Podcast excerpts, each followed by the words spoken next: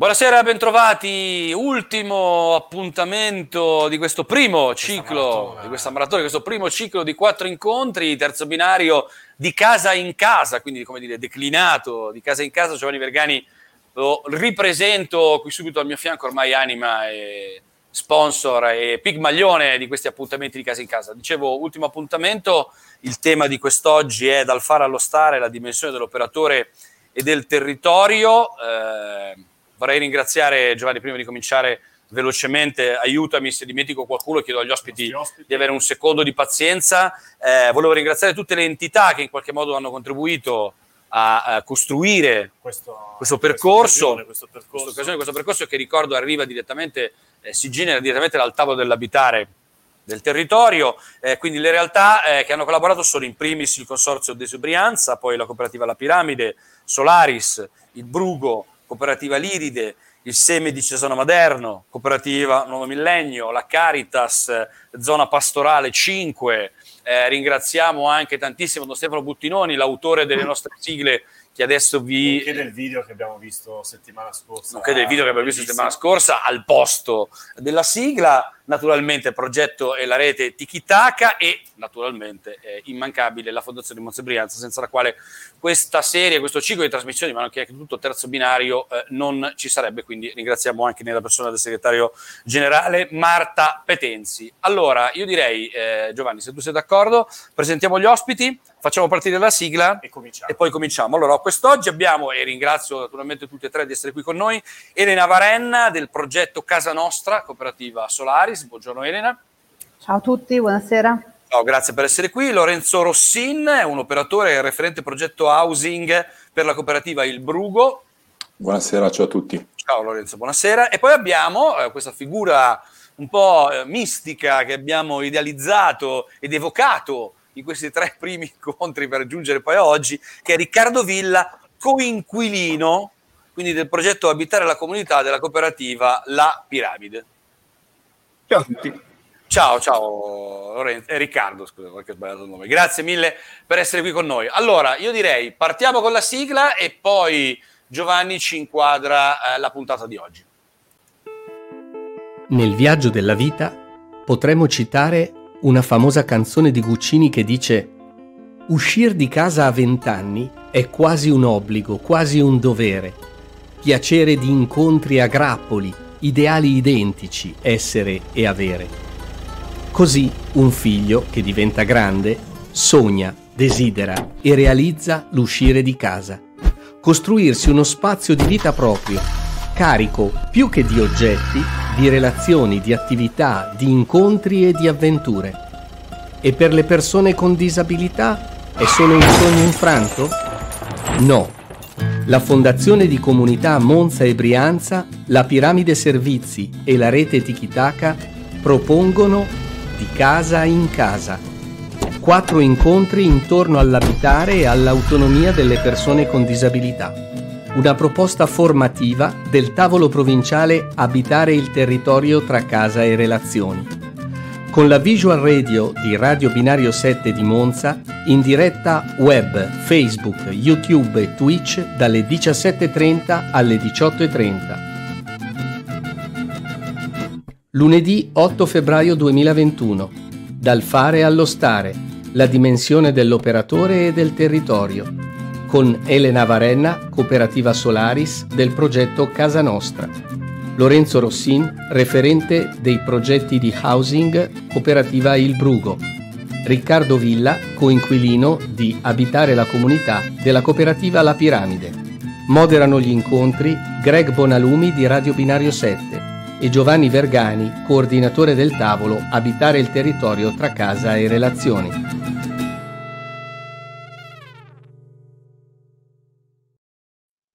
Allora, eccoci qua, grazie di nuovo a Don Stefano per tutte queste bellissime sigle.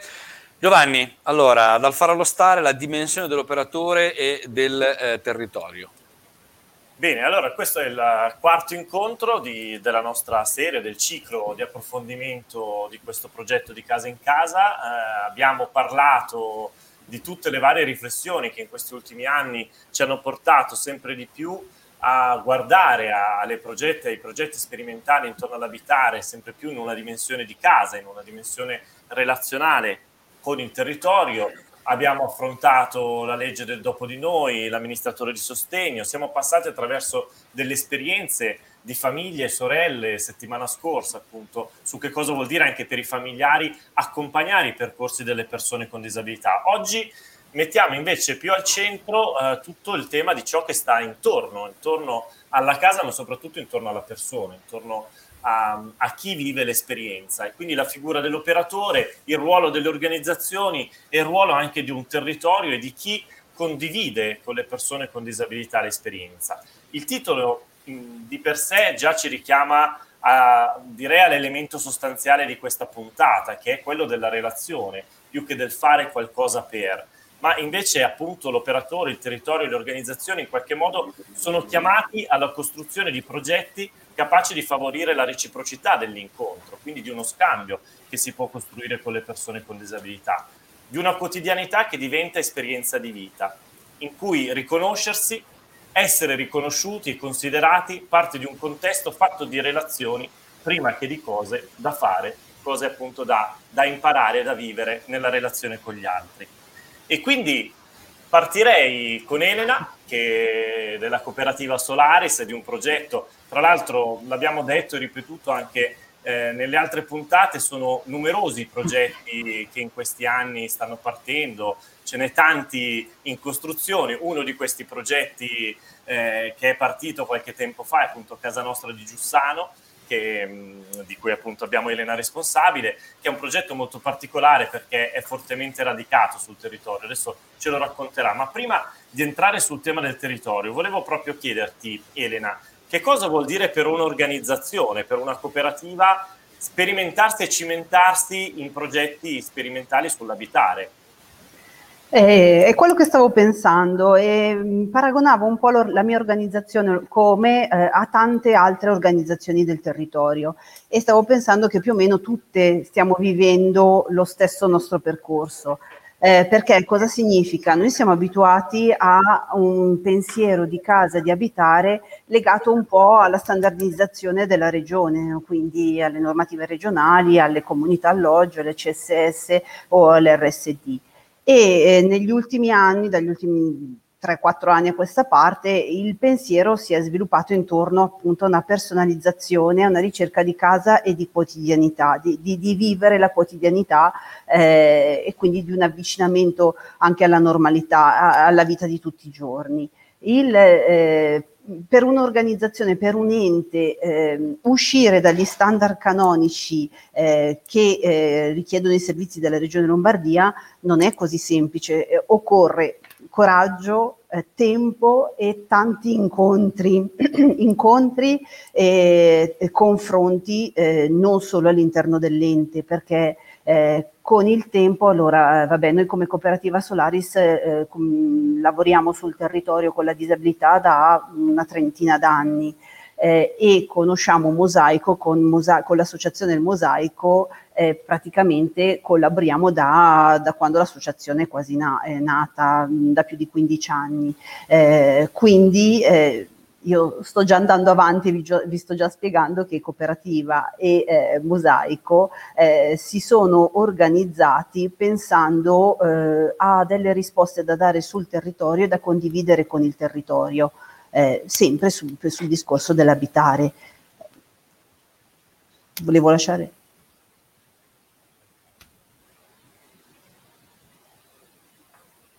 Non ti sento parlavo, ma il nostro Vai. tecnico, no, dicevamo, dicevo che le sperimentazioni dell'abitare mettono proprio al centro, dicevamo, la relazione, no? quindi il territorio e tutto quanto.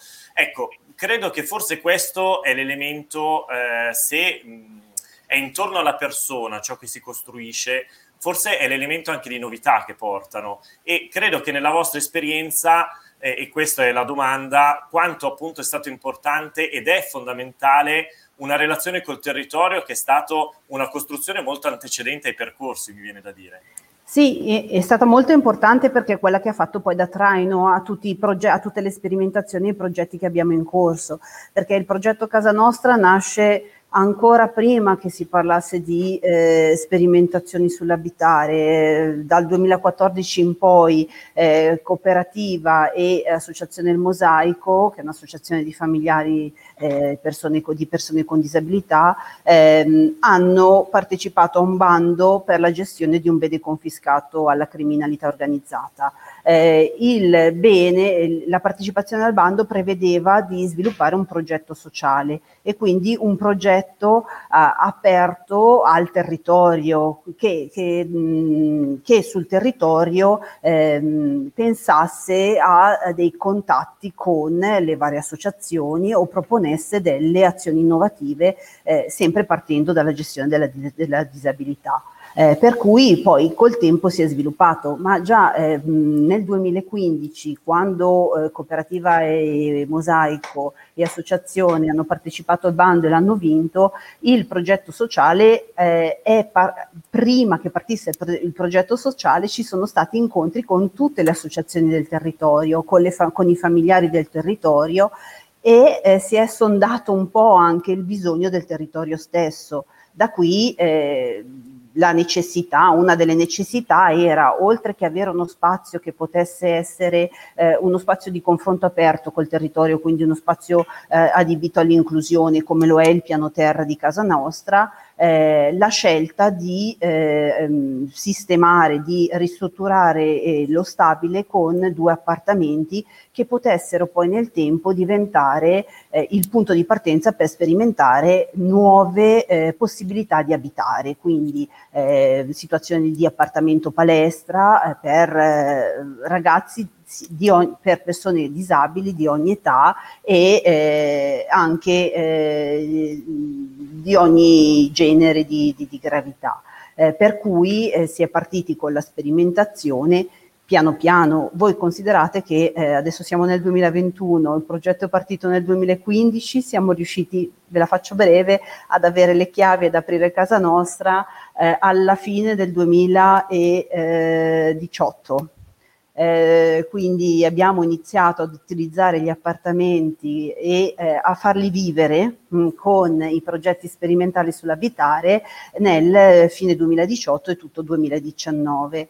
Eh, sono, noi come cooperativa già gestivamo, eravamo ente gestore di progetti di sperimentazione legati alla, alla legge 112 quindi abbiamo un bacino d'utenza molto grande e tante delle persone che frequentano i nostri servizi con le loro famiglie avevano chiesto appunto di eh, partecipare a esperienze di eh, vita indipendente dalla famiglia per brevi periodi, quindi certo. le, le classi. Senti Elena, eh, ti chiedo, senza polemica, però hai citato eh, Regione Lombardia, eh, tu dici è difficile uscire dai, dai, canoni classici dei progetti di Regione Lombardia. Chiariscimi, che cosa intendi? No, non l'ho citata in negativo, io la penso dal punto di vista degli operatori. Per un operatore, un operatore o comunque un ente rischia di vedere standardizzato il sistema ed uscire dalla logica del sistema non è così automatico in questo senso lo dicevo. E anche eh, tutto il lavoro, poi non vorrei parla- eh, rubare delle, dei pensieri a Lorenzo, eh, e tutto il punto di vista, la crescita che gli operatori eh, devono mettere in atto per approcciarsi a un nuovo modo di eh, vivere e di accompagnare le persone con disabilità a una vita indipendente o comunque alla residenzialità, a un, a un, a, a un avvicinamento alla residenzialità. Eh, non è possibile in, incasellarlo eh, sempre in, in, standard che siano specifici e che siano sempre uguali oppure chiari. Tu sei bravissima perché se, no, non vuoi scatenare questo tipo di polemica, ma la domanda non era polemica. Allora facciamo così, te, te la giro.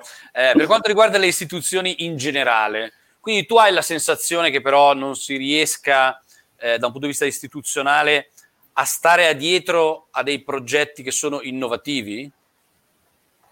Cioè, Penso, tutte le, sì, le spinte del territorio che voi avete eh, raccolto, le, le, istanze del territorio che avete raccolto in questi anni, forse non sono ancora arrivate eh, nelle istituzioni?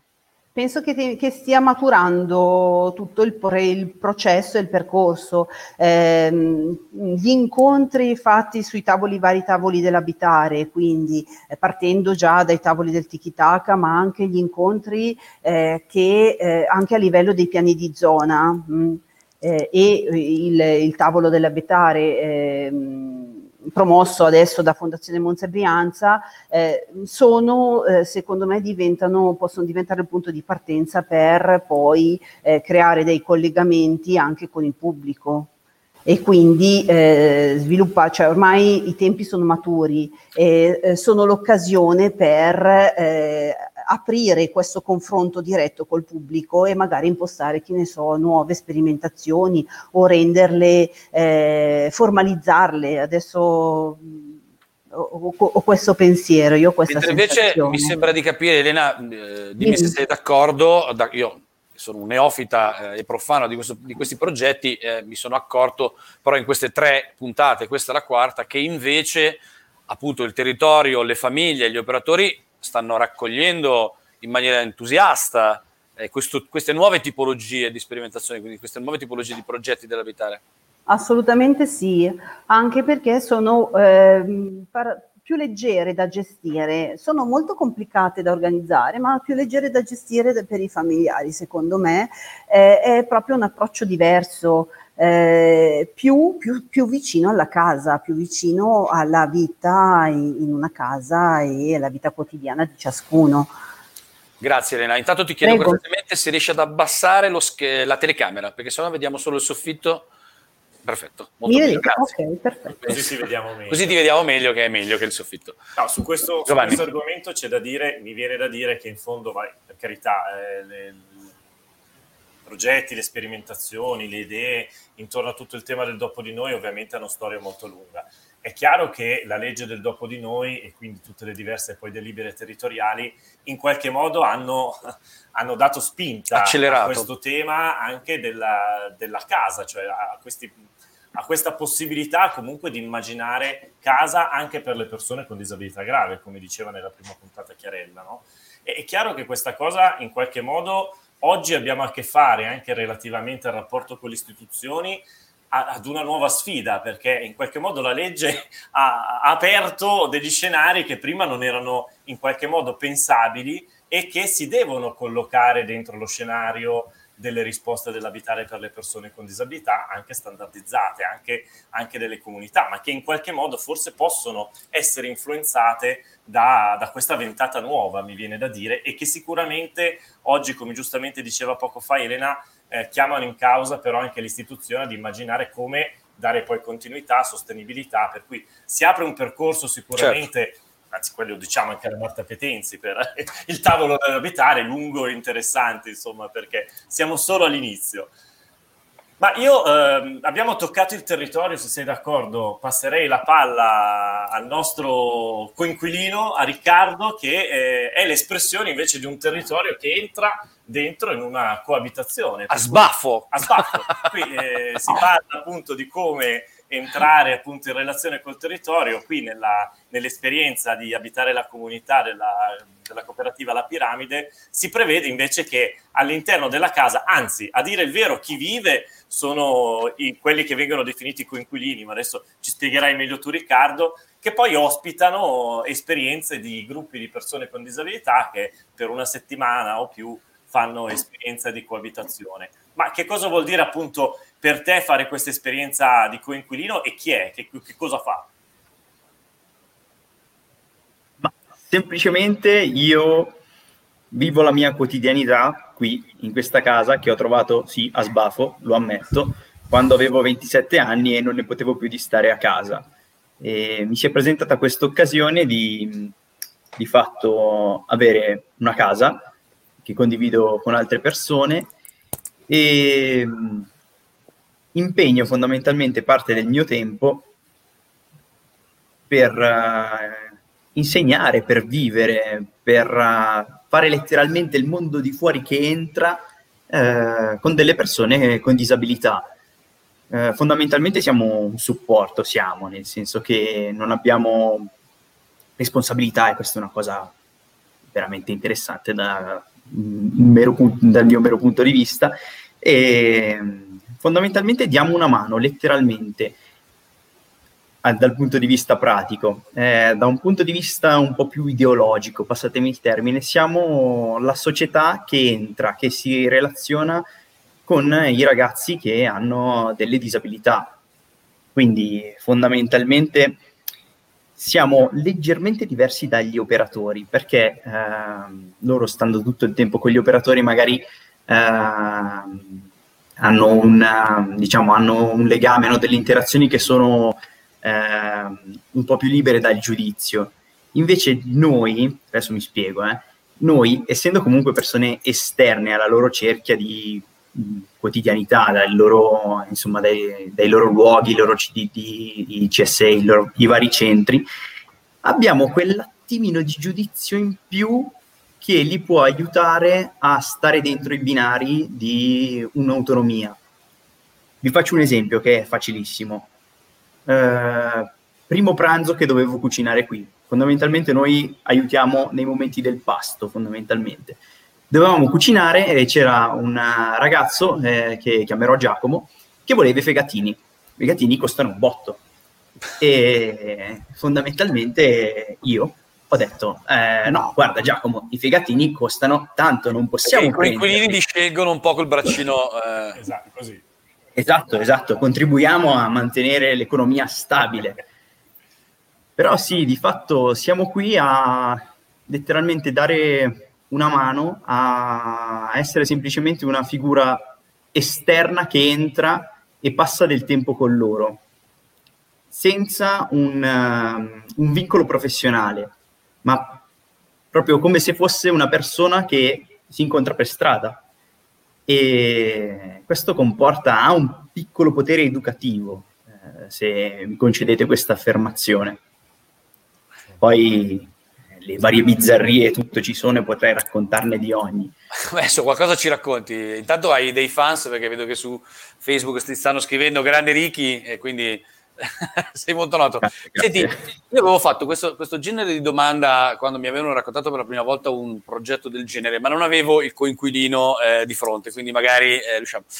A, a, parte tu, che, nel senso eh, personalmente, ma probabilmente conoscerai anche altri coinquilini, altri inquilini di questi progetti.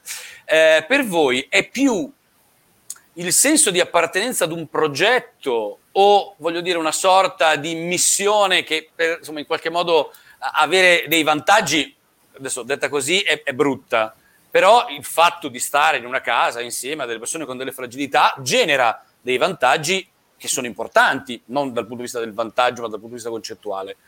Come la vive il coinquilino medio?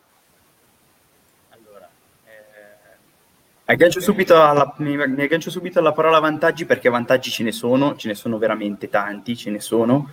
Ehm, però l'essenziale è essere consapevoli di fare parte di qualcosa. Eh, e io essendo il quarto coinquilino eh, ho anche un po' diciamo una spinta pionieri, pionieristica nel senso che ho visto il progetto costruirsi e è fondamentale ho visto passare da qui dieci coinquilini eh, è fondamentale per sapere di star facendo parte di qualcosa che poi sì, ha il vantaggio, ma questo vantaggio, che può essere anche dato dal fatto di essere una persona normodotata, eh, automaticamente diventa una responsabilità, diventa un qualcosa che ho da dare.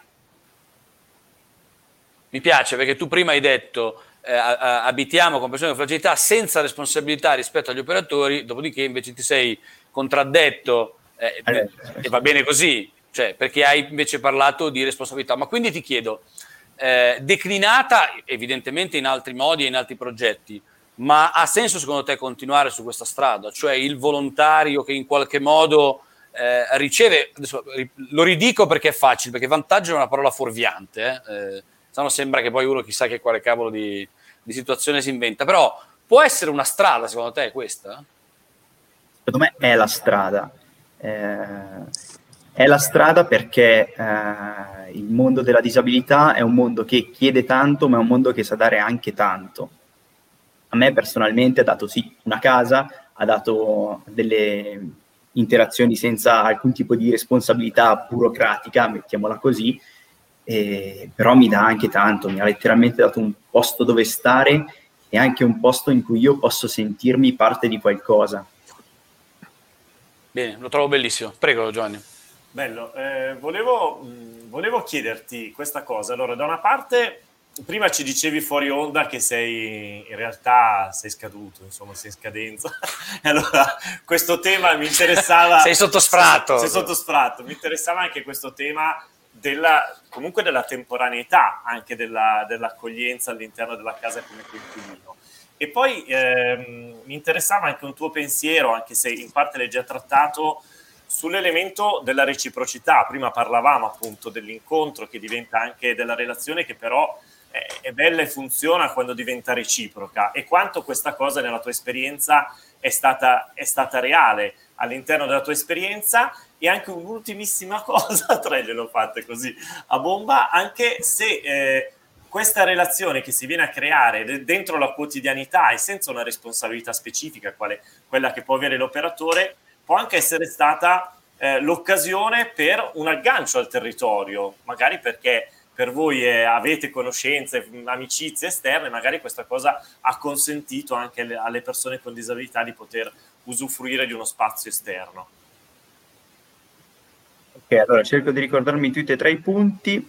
Dunque, sì, la scadenza. Sono in scadenza perché il progetto ha una durata triennale e per un motivo semplicissimo, perché c'è bisogno che tanta gente partecipi, nel senso che eh, è giusto che tutti abbiano un'occasione, quindi sì, c'è un inizio e c'è una fine, è un percorso e come tutti i percorsi hanno una partenza e poi hanno fondamentalmente un arrivo. E io eh, sono eh, già, oltre, già ben oltre il traguardo.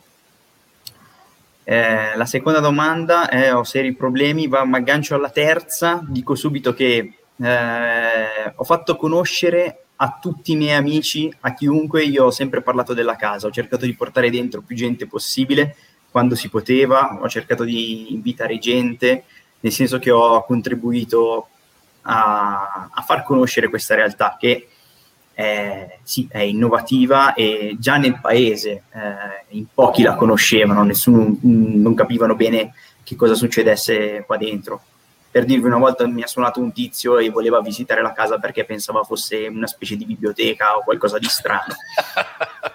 Succede anche in teatro, eh, se ti può consolare queste cose.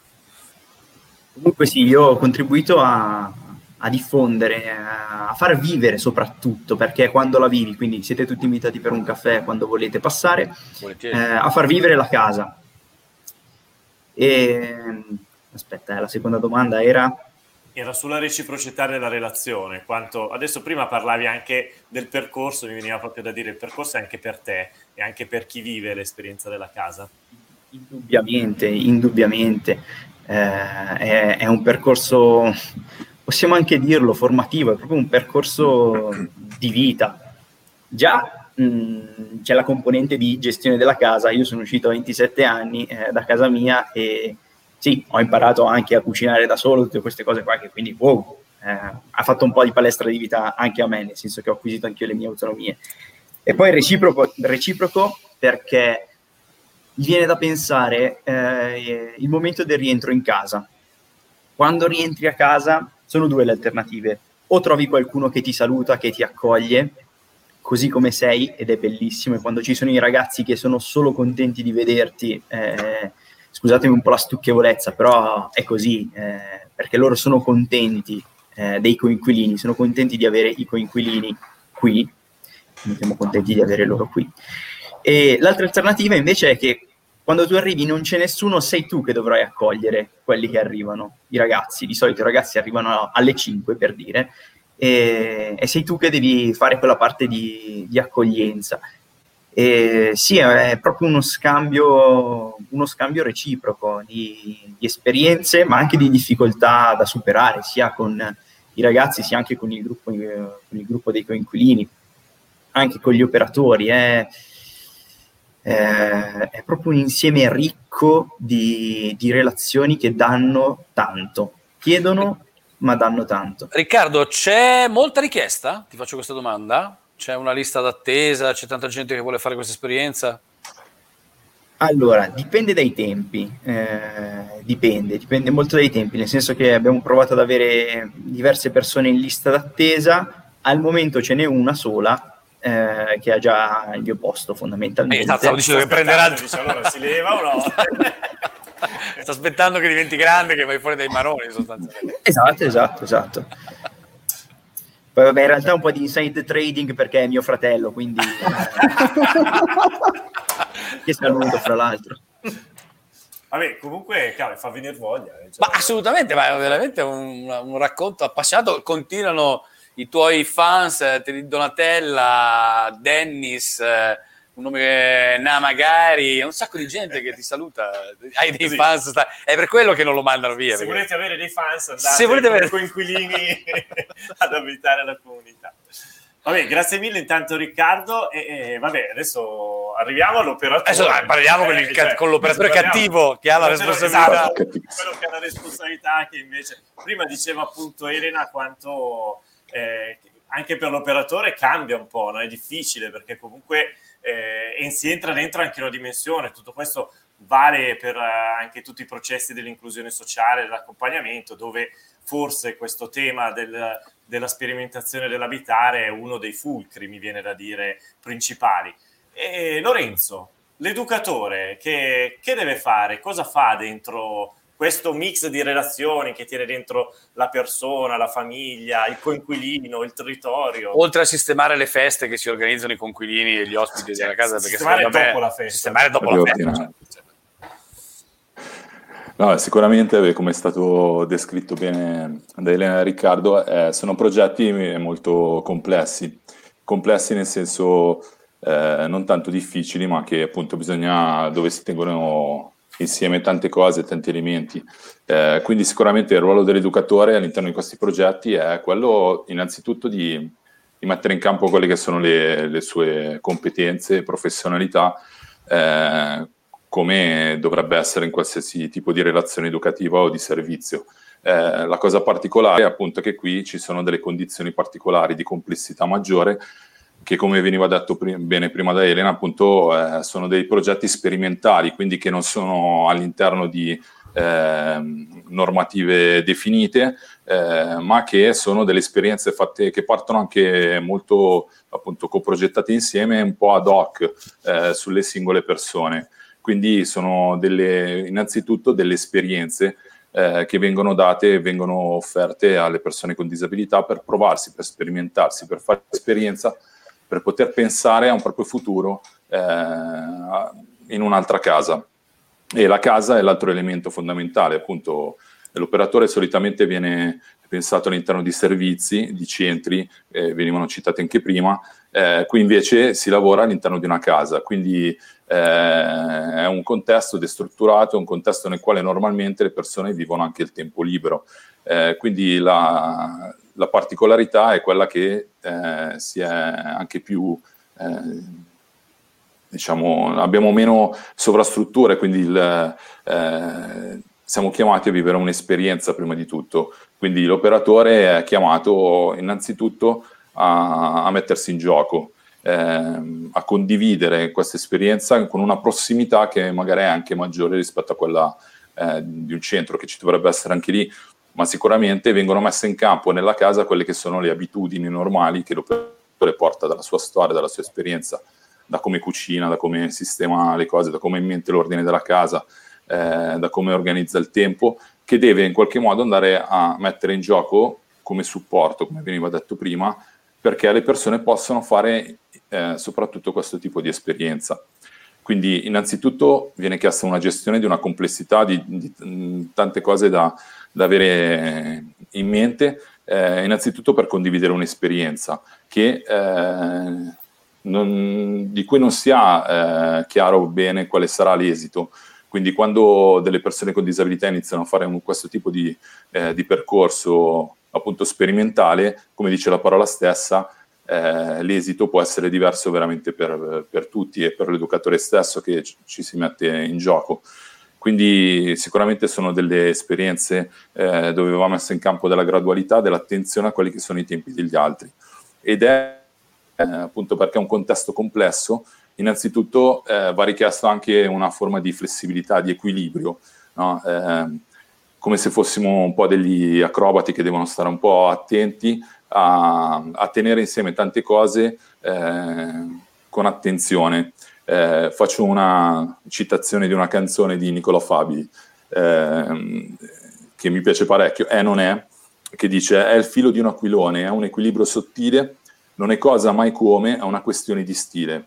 Quindi in qualche modo è una questione di stile come si pone l'educatore. No? Il titolo della, de, della puntata lo dice dal fare allo stare, che non vuol dire eh, che, non, che, non, bisogna fare niente, perché sennò eh, eh, appunto in casa delle cose da fare bisogna farle, se no non si mangia, eh, non si vive eh, appunto in un ambiente ordinato, e, però è importante lo stile che dovrebbe essere quello educativo, diciamo, eh, un motivo per tutte le, le esperienze educative di un, di un, operatore, ma tanto più secondo me nell'esperienza eh, di una casa. Quindi l'equilibrio è tra il supportare le persone e dal eh, ridurre un po' quella che è un'ansia, soprattutto delle, degli operatori, del fare delle cose, per dare più attenzione a, a una qualità delle relazioni, dello, del come stare all'interno di un contesto. E quindi in questo senso mi piace parlare e pensare a una relazione, a uno stare che ha come caratteristica la cura. Non tanto perché in una casa si ha cura, è un luogo della cura, perché si ha cura delle persone, si ha cura di se stessi, si ha cura delle cose e degli ambienti, ma eh, innanzitutto è um, bello pensarlo come una cura che fa sentire gli altri eh, curati, eh, come eh, diciamo eh, fu- legati a un'attenzione da parte di, di, qualcun altro che in qualche modo li fa sentire a loro volta capaci di fare delle cose, capaci di cura. E il senso di questi progetti è, anche, è proprio questo qui, quello di eh, aiutare le persone a sentirsi più adulti, più capaci di fare delle cose, anche eh, se abbiamo un po' di preoccupazioni, di ansia perché non siamo a casa, a casa nostra. Eh, e quindi l- arriva qui un po' al ruolo secondo me fondamentale del, dell'operatore e la caratteristica che un po' delinea l'operatore in questo tipo di, di, progetti che è quello di mediatore di relazioni. Se l'operatore è capace di cura, di, capace di, di, di far sentire agli altri che sono in grado di fare delle cose, di star bene in quel contesto, eh, l'operatore innanzitutto deve cercare di mediare e di facilitare le relazioni. Eh, cito al volo un'altra frase eh, legata appunto a questa cosa dello stare, no? di una canzone che ho sentito per caso che dice eh, stare con te mi definisce. Quindi lo stare in sé non è qualcosa di, di, legato a noi stessi, quindi all'interno di una casa noi stiamo con altri, anche se viviamo da soli, però alla fine entrano delle relazioni, c'è interdipendenza, no? come, come, diciamo anche nel, nel titolo no? di Casa in Casa.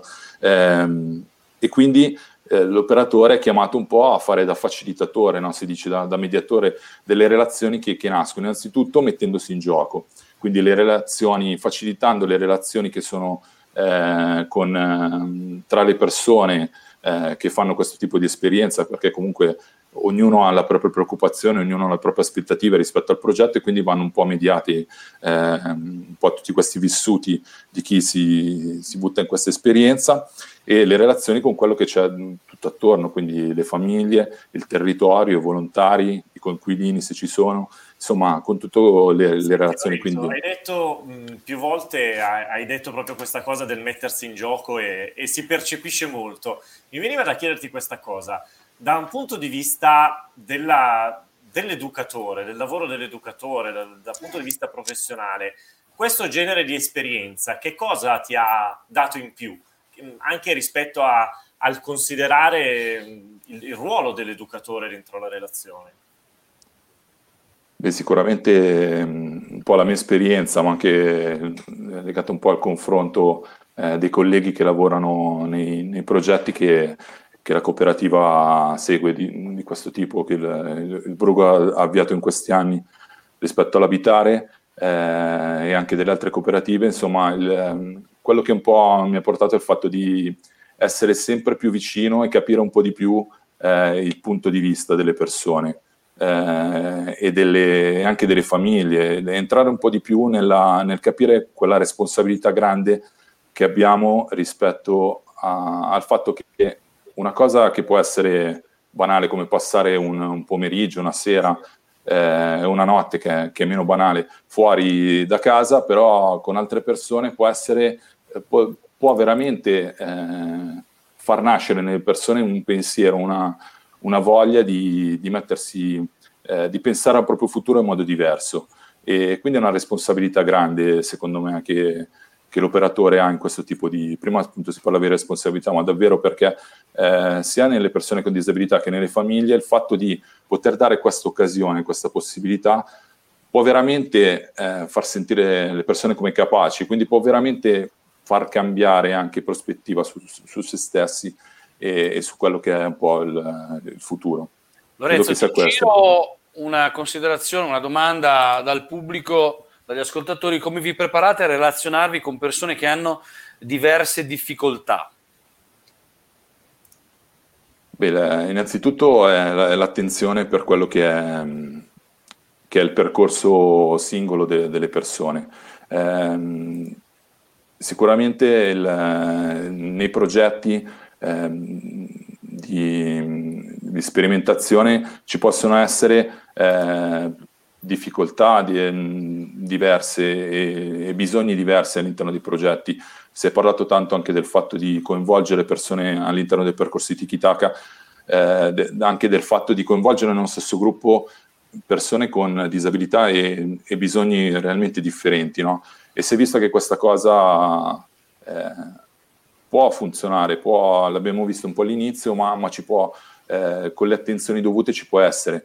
E, e sicuramente il, eh, il fatto di, di, lavorare insieme, di non essere da soli, di, eh, di, formarsi, di prepararsi e di vivere questo tipo di esperienza con questo tipo di approccio, stando innanzitutto attenti e, a, a, quelle che sono le, le singole eh, capacità e fatiche di, di ogni singola persona. Quindi cercando di creare delle condizioni di casa perché eh, ogni persona, seppur con difficoltà o bisogni diversi, possono sentirsi davvero eh, in uno stato, una condizione di benessere. Ed è fondamentale, secondo me, poi il, il, confronto innanzitutto con le famiglie, perché questo tipo di progetti può avere senso solamente in una coprogettazione eh, sempre maggiore, perché davvero nascano insieme alle famiglie che sono poi le persone che, in, il, che hanno maggiore conoscenza, che hanno, eh, conoscono maggiormente e hanno le informazioni eh, diciamo, di prima mano rispetto a, alla, alla gestione e a quello che è la persona. Lorenzo, scusa, siamo quasi in chiusura. Ti chiedo rapidamente due flash, due curiosità. Uno, eh, quanto è difficile per un operatore lavorando in una casa, sembra una banalità, però lavori in una casa, passi molte ore in una casa e poi hai una casa tua. Quanto è difficile riuscire a sganciarsi, eh, ad avere la cognizione di essere in un luogo di lavoro, quindi non essere, poi hai parlato tu delle difficoltà di non essere in una struttura sanitaria, per esempio. Quanto è difficile riuscire a sganciarsi? Beh, credo che è bello forse anche non sganciarsi, nel senso di portare quelle che sono di, far, di, di, portare perché è così che dovrebbe essere quelle che sono le proprie eh, abitudini e competenze no? di, di, vita di casa eh, un po' dentro e fuori no? quindi eh, alla fine io ho imparato come diceva Riccardo ho imparato a cucinare facendo questo tipo di progetti lavorando in comunità tanti anni fa quindi eh, sicuramente c'è anche una una maggiore eh, diciamo, travaso di, di competenze no, tra, tra, questi contesti. Sicuramente poi ci deve essere, come sempre nel lavoro educativo, anche una capacità un po' di, eh, comunque di staccarsi, no? che può essere più difficile sicuramente perché si, si vive in una, eh, già in una situazione che magari è quella più, più domestica.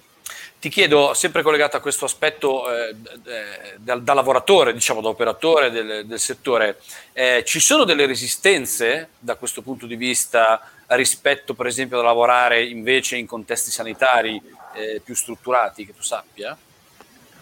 Beh, sicuramente ehm, anche in contesti più di, di, servizio sicuramente si hanno delle, dei paletti più, più fissi, nel senso che gli orari sono quelli diciamo un po' più eh, normali, eh, diurni eh, di, di, un servizio, quindi sicuramente eh, non è facile lavorare in questo tipo di servizi ci, perché ci deve essere una disponibilità comunque perché si va a lavorare nei weekend, si va eh, appunto anche a fare notti fuori casa perché eh, spesso si lavora magari dopo aver lavorato già in un centro diurno, quindi eh, iniziando magari alle 5, quando poi le persone arrivano dai vari centri e iniziano a frequentare la casa. Quindi sicuramente c'è una difficoltà maggiore anche legata un po' alla gestione, questo è un problema anche delle organizzazioni, no? credo che anche Elena sia un po' d'accordo, ed individuare poi quelle che sono le, eh, le persone e come garantire i diritti di lavoratori eh, legati a, ai tempi di lavoro, eh, legati a tutte le tutele che ci devono essere, cercando eh, appunto che, mh, di individuare le persone anche più, più adatte a questo tipo eh, di progetti, perché sicuramente eh, come, come, tutti, anche ciascuno come, come, educatore poi mette in campo le proprie competenze, ma sicuramente ci sono degli ambiti e delle progettualità nelle quali sente anche maggiormente a proprio agio. No? Quindi sicuramente ci sono varie questioni legate appunto agli orari, legate anche al fatto che, che sono meno comodi rispetto ad altri, eh, oppure magari avendo lavorato già la setti- tutta la settimana, sicuramente il fatto di lavorare in weekend eh, magari non, non, non, aiuta, però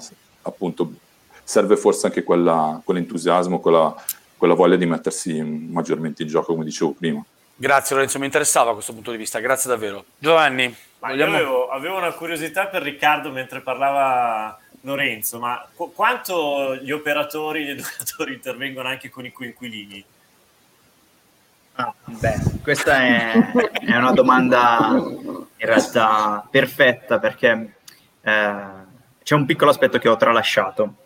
Che noi come gruppo coinquilini siamo seguiti a nostra volta, nel senso che abbiamo degli incontri eh, in cui fondamentalmente parliamo di, di come va, di, delle nostre difficoltà, eh, ma anche delle cose belle che succedono, perché non solo siamo qui a vivere, cioè a fare le nostre vite e poi a fare mh, i volontari, ma cerchiamo anche, cioè cerchiamo, quello che si cerca è anche di costruire un gruppo di coinquilini coeso, che riesca a funzionare bene insieme. E quindi sì, siamo seguiti anche in questo. Oltre a sedare le feste. Oltre, esatto, oltre a sedare le feste. Organi- cioè magari anche a organizzarle, a fare. Posso allora fare una domanda al volo ad Elena? Tu questa cosa l'avevi accennata all'inizio, quindi la difficoltà eh, di organizzare i progetti, ma una semplificazione rispetto alla gestione che però non è così semplice in realtà. No, no, no, no assolutamente, il contrario della semplicità. Eh, devi far sembrare semplice una cosa difficilissima e complessa, perché un po', eh, vabbè, mi rilascio anche a quello che stava dicendo Lorenzo sulla gestione del personale. Eh, non è così automatico trovare persone eh, all'interno del personale educativo eh, disponibili a fare, eh, è una richiesta in più che, che fai ovviamente eh, tutelata, ha tutto un percorso lavorativo, eh, però è eh, richiedere eh, una partecipazione in più ad operatori. L'altra questione è rispetto a tutti gli attori che giocano sull'organizzazione da parte di un ente di progetti, sul pensiero più che altro e sul confronto su progetti di questo genere, eh, perché eh, ovviamente noi eh, come cooperativa, all'interno della cooperativa abbiamo costituito un gruppo di lavoro che eh, ha lavorato e ha fatto delle indagini anche con le famiglie sul loro bisogno. Eh, in parallelo abbiamo degli incontri eh, e dei tavoli di confronto con l'associazione del Mosaico sul, che riguarda appunto la gestione di casa nostra.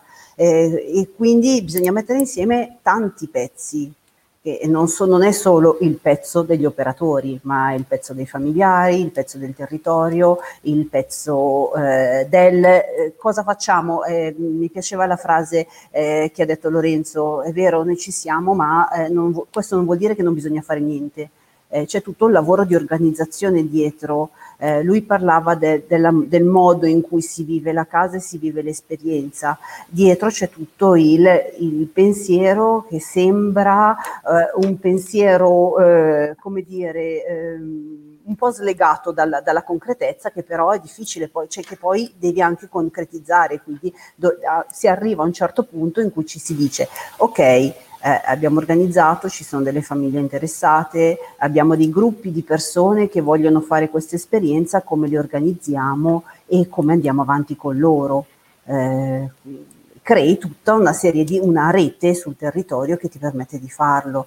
Innanzitutto la rete sul, tra le cooperative e, e, i tavoli di lavoro eh, appunto sull'abitare secondo me sono stati sono, sono ancora significativi perché permettono di confrontarsi con altre realtà, di non vivere solo la nostra e quindi eh, ti danno spunti di riflessione o anche eh, soluzioni a problemi che magari qualcun altro ha già vissuto eh, e possono essere d'aiuto. E poi vabbè, c'è l'organizzazione quotidiana, tutta la gestione del personale che non è così semplice, anche solo calendarizzare le presenze all'interno di un appartamento, che è importantissimo. No, allora, ho, ho, trovato per esempio un altro settore in cui l'operatore che, che, è in una casa, qualcuno gli chiederà che lavoro fai, sono in una casa e dice no ma di lavoro, come i teatrali, eh, eh. lavoro fai, lavoro in teatro, no ma di lavoro. Quindi c'è un'assonanza da certo. questo punto di vista, quindi ci, siamo. Eh, immediatamente simpatici. Giovanni, eh, io devo sempre fare questo lavoraccio terribile e oggi è ancora più terribile perché è l'ultimo appuntamento, quindi accidenti. Accidenti. Eh, no, allora diciamo subito no. che in realtà non, non, si chiude qui l'esperienza di questi cicli eh, di incontri perché f- fra poco ne avremo almeno un altro paio già sì, immaginati. Abbiamo, già in cantiere. Un tavolo, possiamo anticipare qualcosina, eh, ci perdoneranno i nostri ospiti, un ciclo di incontri dedicato al lavoro, al tema del lavoro. Un ciclo di incontri dedicato al lavoro, poi affronteremo sport, arti, sport sorprese, certo. un sacco di cose. Questa idea dei cicli di incontri è un'idea che sicuramente ci piacerà portare avanti. E, e buttiamola, mi piacerebbe a questo punto, anche da, da, da, un punto di vista operativo, sentire gli operatori. Eh, scusate il gioco di parola, sarebbe bello eh, fare una, un incontro, una puntata, magari al di fuori di, di un ciclo. Te la sto buttando, mi guarda strano sì, perché noi, la guarda cioè, strano, intanto dire, noi chiacchieriamo. Un po', infatti, no, sì, sì. no, dimmi, no, dico, facciamo una puntata eh, parlando con gli operatori, chiedendogli certo. quali sono, però i problemi dal punto di vista del lavoratore, non per i progetti e li vediamo. Può essere una buona idea, siete d'accordo? Siete d'accordo? Okay. Così, una, sorta di, una sorta di riunione sindacale, voglio okay. di rivendicazione sindacale in diretta. No, invece volevo dire anche sul tema della, dell'abitare, appunto certo. delle persone con disabilità, che ok, si chiude questo ciclo, ma avremo modo anche nel corso dell'anno di fare degli affondi e degli approfondimenti. Lo dicevamo anche in una delle, delle, prime puntate, che tra l'altro ci sono diversi progetti in costruzione, certo, certo, certo, eh, certo. per cui insomma ci sarà modo di riprendere questo tema. Vabbè, allora chiudiamo con una, con una, semplice riflessione. Io butto lì alcuni stimoli provando a, a recuperare il percorso di queste quattro puntate. Eh, il tema, appunto, il tema è quello delle sperimentazioni, il tema è dell'idea di una casa in cui la persona possa vivere insieme ad altre persone collocata all'interno di un contesto territoriale, quindi sempre più vicino ad una dimensione di quotidianità, ad una dimensione di normalità. Eh, questa cosa ovviamente smuove eh, un pensiero intorno ai servizi dell'abitare, questo l'abbiamo toccato bene anche oggi, dove credo che il grosso elemento di spostamento e di cambiamento sia iniziare a pensare in modo forte al tema dell'abitare per le persone con disabilità come a un diritto e non come la risposta a un'emergenza e quindi in qualche modo eh, è un sorpasso del dopo di noi. Dopo di noi non è dopo di noi. Eh, oggi parliamo e dobbiamo parlare eh, del, del, desiderio e della possibilità di vivere un'esperienza di casa fuori dal contesto familiare eh, in una situazione di normalità e non in una situazione in risposta all'emergenza. Quindi qualche cosa che si colloca dentro al percorso di vita delle persone. A, alle loro scelte, a, a ciò che possiamo andare a costruire. Questa cosa va costruita insieme. Questo è l'altro passaggio forte che abbiamo fatto in queste puntate.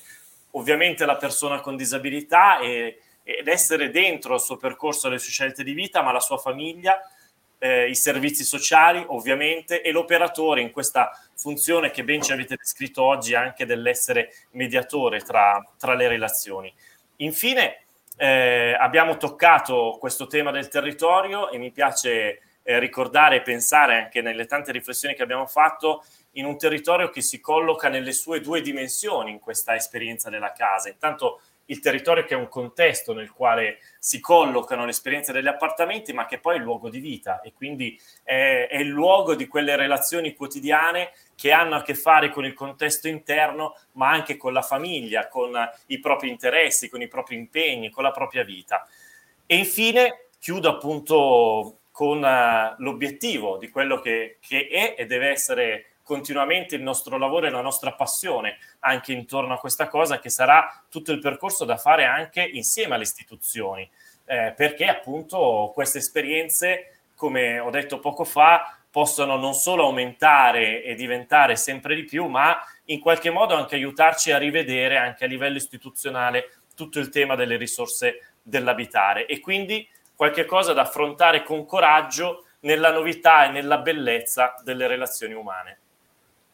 Allora, grazie Giovanni, che dire, è stato veramente un piacere partecipare a questi quattro incontri. Io ringrazio intanto Elena Varenna di, del progetto Casa Nostra Cooperativa Solaris, Lorenzo Rozzin, referente progetti housing della cooperativa Il Brugo e eh, Riccardo Villa, eh, come dire, l'imbucato co- coinquilino del progetto Abitare la comunità della cooperativa La Piramide, che ci ha raccontato con una passione straordinaria quello che ha vissuto, quello che sta vivendo eh, veramente ci hai fatto venire una voglia pazzesca di partecipare a questi progetti. Allora, ho un minuto per ricordare in fila la Piramide, Consorzio di Sobrianza, Solaris, il Brugo, l'Iride, eh, il Semi Cesare Maderno, Cooperativa Nuovo Millennio, la rete di Tikitaka, Fondazione Monte Brianza, la Caritas, Zona Pastorale 5, Stefano Buttinoni che ci ha fatto i video e ha collaborato con questo progetto, Marta eh, Petenzi, segretario generale della Fondazione Monte Brianza, eh, Federica Fenaroli che non è mai stata citata ma che si occupa della comunicazione, quindi ci ha dato la mano e tutto lo staff naturalmente della Fondazione Monte Brianza e in circa 30 enti che partecipano, esatto, partecipano al tavolo dell'abitare, al tavolo dell'abitare. Non, li, non li possiamo dire tutte e 30 soggetti, perché sono ovvio. Lascia... E poi ricordiamo che insomma l'appuntamento delle 5 e mezza del lunedì il terzo binario rimane, è che io me ne vado si va avanti su tutte le settimane per cui connettetevi sempre perché tante esperienze tante Assu- realtà. ormai mi sta rubando il lavoro eh, vi ricordo che potete trovare questa puntata su tutti i nostri canali social e anche il podcast su Spotify tra un paio di giorni il tempo di. E allora quindi ho 30 secondi per ringraziare Giovanni Vergani perché eh, a parte essere il mio dirimpettaio eh, siamo vicini ma distanziati come da regolamento, ma senza di lui eh, questi appuntamenti non ci sarebbero. Quindi grazie davvero Giovanni, è stato un piacere lavorare con te e continuare a lavorare e progettare con te. Grazie a tutti, arrivederci alla prossima. Ciao, arrivederci. Grazie, grazie ragazzi. Ciao. Grazie, ciao. Grazie.